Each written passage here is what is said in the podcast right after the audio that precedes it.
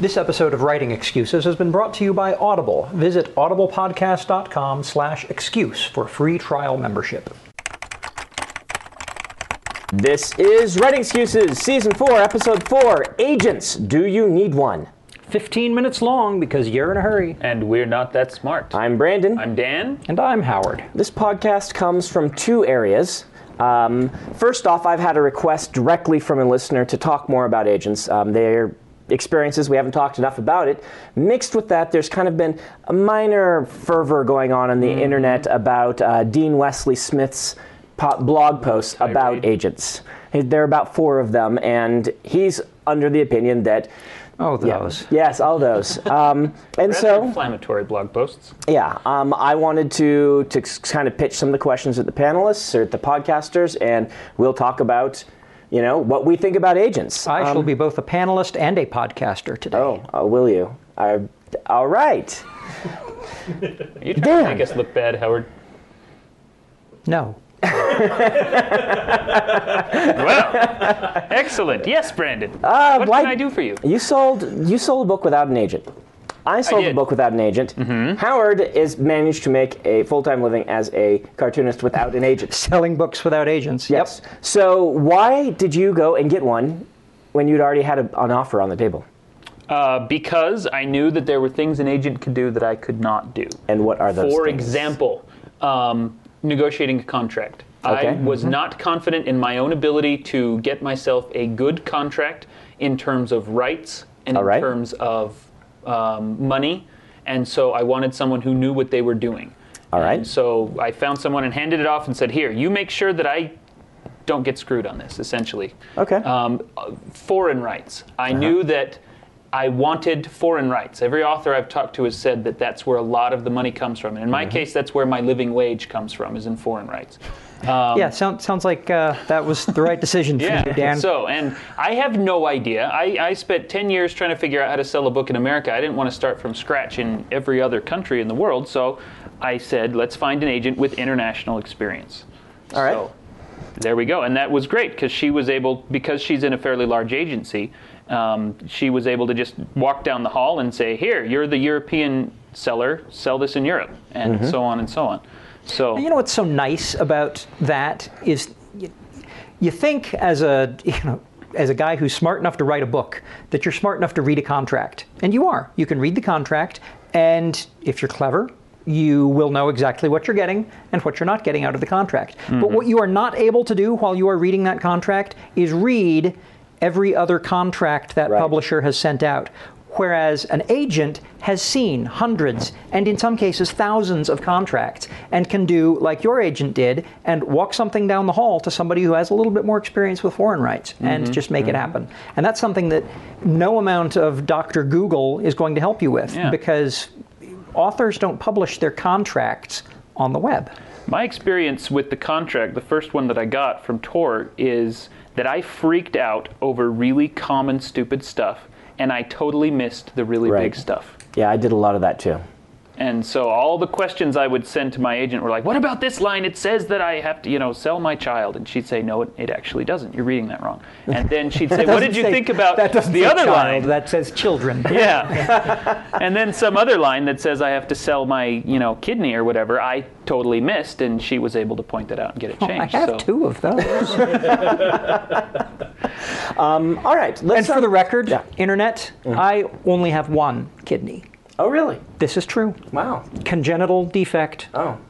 Okay. We always knew there was something Yeah. wrong. It's my congenitals. Goodbye, right along. clean rating. I want you to know that I did not walk through that door. You opened it up, and I thought, "There's a joke. I'm not gonna make it." if I have to deliver there- my own there you go. punchlines, I will. Um, Brandon, All right. let me- I want to tell you a story about an okay. agent that's similar to similar to Dan's story. My buddy Rodney uh, wrote a book. It was a, a book on a Microsoft product. Wrote a book, sold the book, and uh, somebody told him, you know, you're pretty good at this. You should go get an agent. And uh, he contacted an agency who does a lot of you know agenting work in the science fiction and fantasy market. Uh, I won't I won't drop any names because that wouldn't be right. But uh, uh, his agent told him, um, "Oh, I'm very glad that you sold a book. Can I see the contract?" And he said, Well, sure. And he showed her the contract. And she says, Let me renegotiate this for you. And he says, You can't do that. I've signed it. They've signed it. And she says, Let me renegotiate this for you. Um, she renegotiated it, got her fee in there, and got him a 15% raise above that. I don't know how that happens, but when the publisher sees an agent who knows what they're talking about, uh, the rules seem to change. Right. And so, yeah, if you've already made a sale, great. Go get an agent and show them the contract you signed. A, a lot of people will freak out to, to hear, you know, that the agent takes a cut, uh, but they pay for it. You know, they they easily exactly pay for it because did. they they will, you know, if they're taking ten percent, they'll make sure that at least ten percent more is added on there, thereby paying for their own. All right, now, um, what we've been saying here, and by the way, I agree with all of it. Um, what we've been saying here is the conventional wisdom. All of it. Oh yes. Well, not the stuff about his Okay. congenitals, but um, everything else. Um, we, I, I agree with it, but the the purpose of this podcast partially is to start throwing out the devil's advocate stuff, um, because honestly, Dean has some really good points. Um, it's Yes. inflammatory. But there's a lot of really good stuff in there. One of the things he points out, and I think that our, our listeners should know this, is that there is an alternative if you don't want to handle the contract yourself, and that's someone called an, an intellectual property lawyer.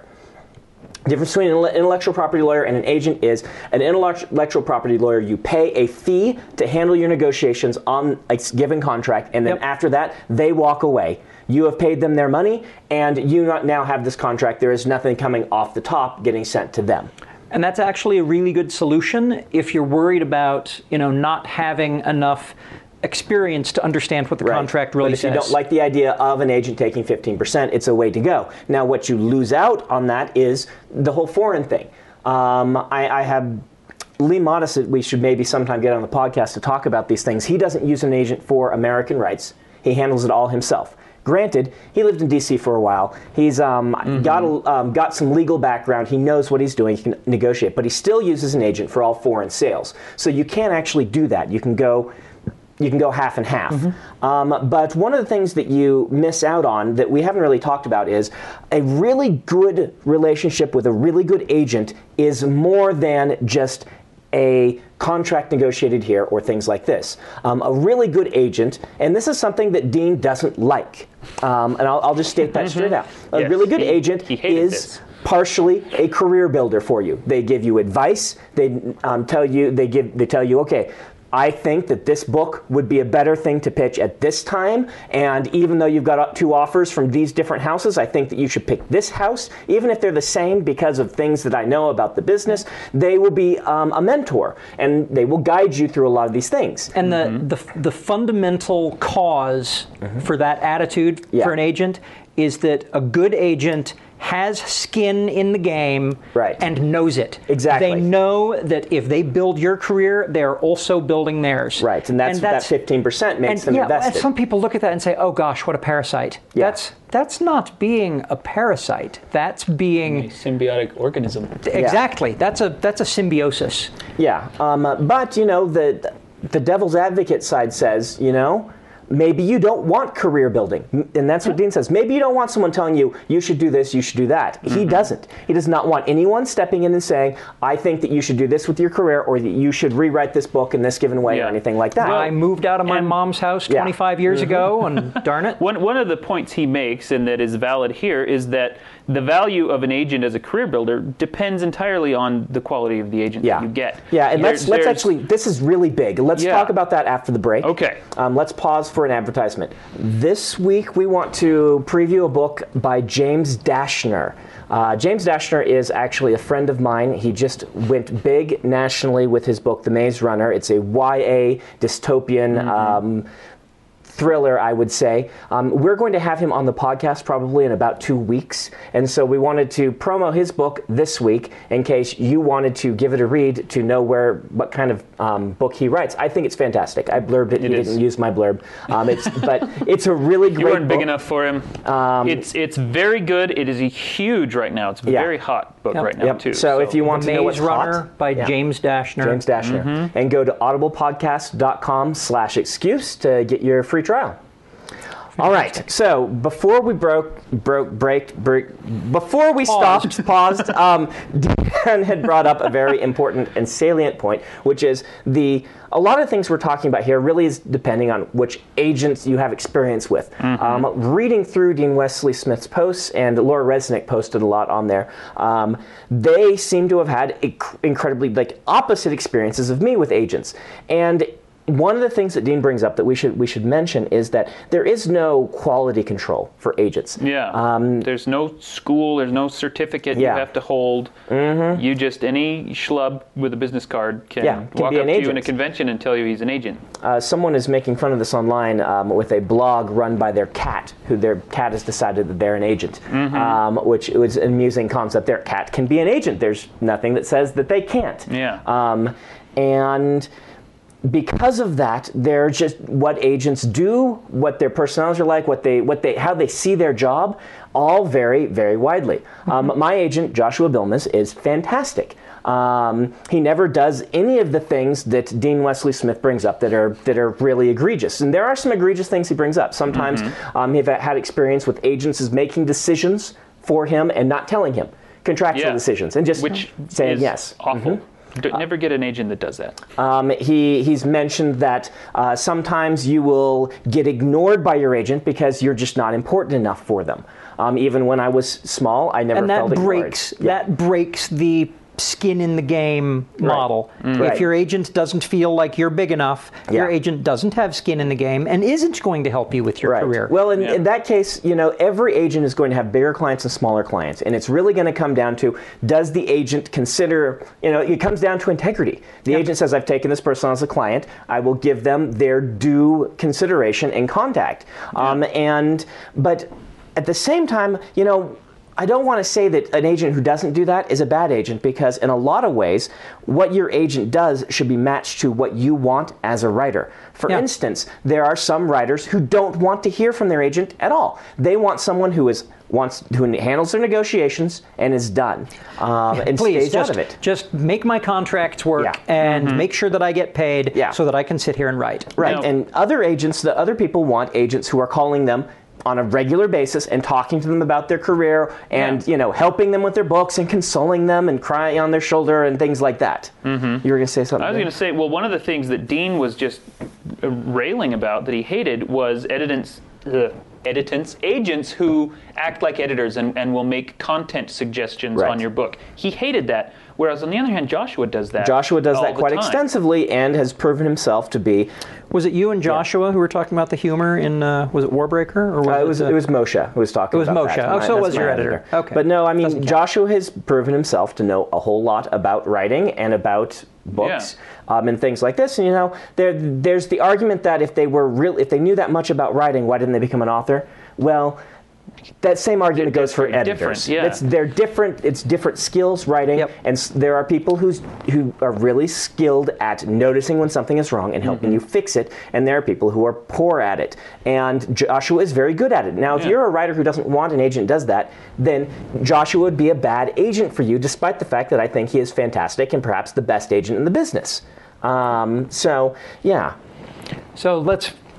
What, what do we got here on, on Dean's list that we can? Uh, Um, the thing that that kind of started all of this with, with Dean's um, posts, and that I think is actually a very legitimate thing to bring up, is the question that sort of started this: Do you need an agent? Um, and he pointed out he, it's a big myth he thinks in the industry that authors need agents to sell. Um, Yes. he, he calls it a- an incredible myth. Um, and the fact that all three of us here didn't have agents and are able to make a living at writing, we're able to get contracts. You know, Dan and I both went and got agents. Howard, you actually tried once. I had an agent, um, and we, she uh, shopped the Schlock Mercenary books around to a number of science fiction uh, and fantasy publishers. And what was funny is that uh, half of them had already heard of it and loved it, uh, but didn't see how they could make it fit with their business. Uh, and the other half of them weren't familiar with it and thought, "Oh, a comic, I, I, I don't know that we're ready to do that." But that's something that I think an agent is perfect for. Right. I was trying to take something new into the market, and my agent said, "You know what? Um, that sounds exciting. I'll try that." And I never could have made that work on my own. Turns out I couldn't have made it work with help. Right. well, I think that the thing to take away from this podcast is the, the idea that you know there are a lot of great benefits to agents, Mm-hmm. but at the same time, um, we should bring out the simple fact that no, you do not need one, and they Yeah. Mm-hmm. don't match every person. Um, a lot of new writers keep get in their mind that oh, I must have an agent before I can sell. You know what? and- I think a, yeah. I think a safer a safer takeaway is everybody does not need an agent, but you, fair listener, might. right. Yeah. Yeah. Here- Um, here- here's a quick story from David Hartwell to finish this up because I thought this was Yeah. wonderful. Uh, we're talking about first time authors specifically. He said, as a first time author, really 50 to 100% of what you're selling to an editor is yourself rather than Right. your book. And an agent can't sell that for you. Okay. So- Mm-hmm. you're selling your potential. You're selling who you are to Yeah. become a, a bigger name later on. Mm-hmm. Right. Um, let's do a writing prompt. Howard. Okay. Um, write yourself a story about a famous recluse author and his or her agent, and the author dies, and the agent is now scrambling to keep that career alive without telling anybody. That's awesome. That's skin in the game. Ah, this has been Writing Excuses. You're out of excuses. Now go right. If you aren't familiar with Locus Magazine, they're a long standing and respected website, magazine archive, and resource for science fiction, fantasy, and horror. Basically, they're the industry magazine for our genre. They also run the annual Locus Awards, a top tier award that recognizes new, diverse, and excellent voices in speculative fiction. They tell the storyteller's stories through author interviews, book reviews, curated reading lists, international industry news, obituaries, and more. Locus has meant a lot to me, both personally and professionally. In my career, I've been interviewed by them, and I've also turned to them as a source of understanding who is involved in the industry. Locus is holding their annual fundraising drive to keep their doors open, lights on, and future bright. I'll be contributing to their crowdfunding campaign by donating a cutscene, some original art, and a couple of other things like do you want to do a one on one chat with me? So join me in supporting Locus.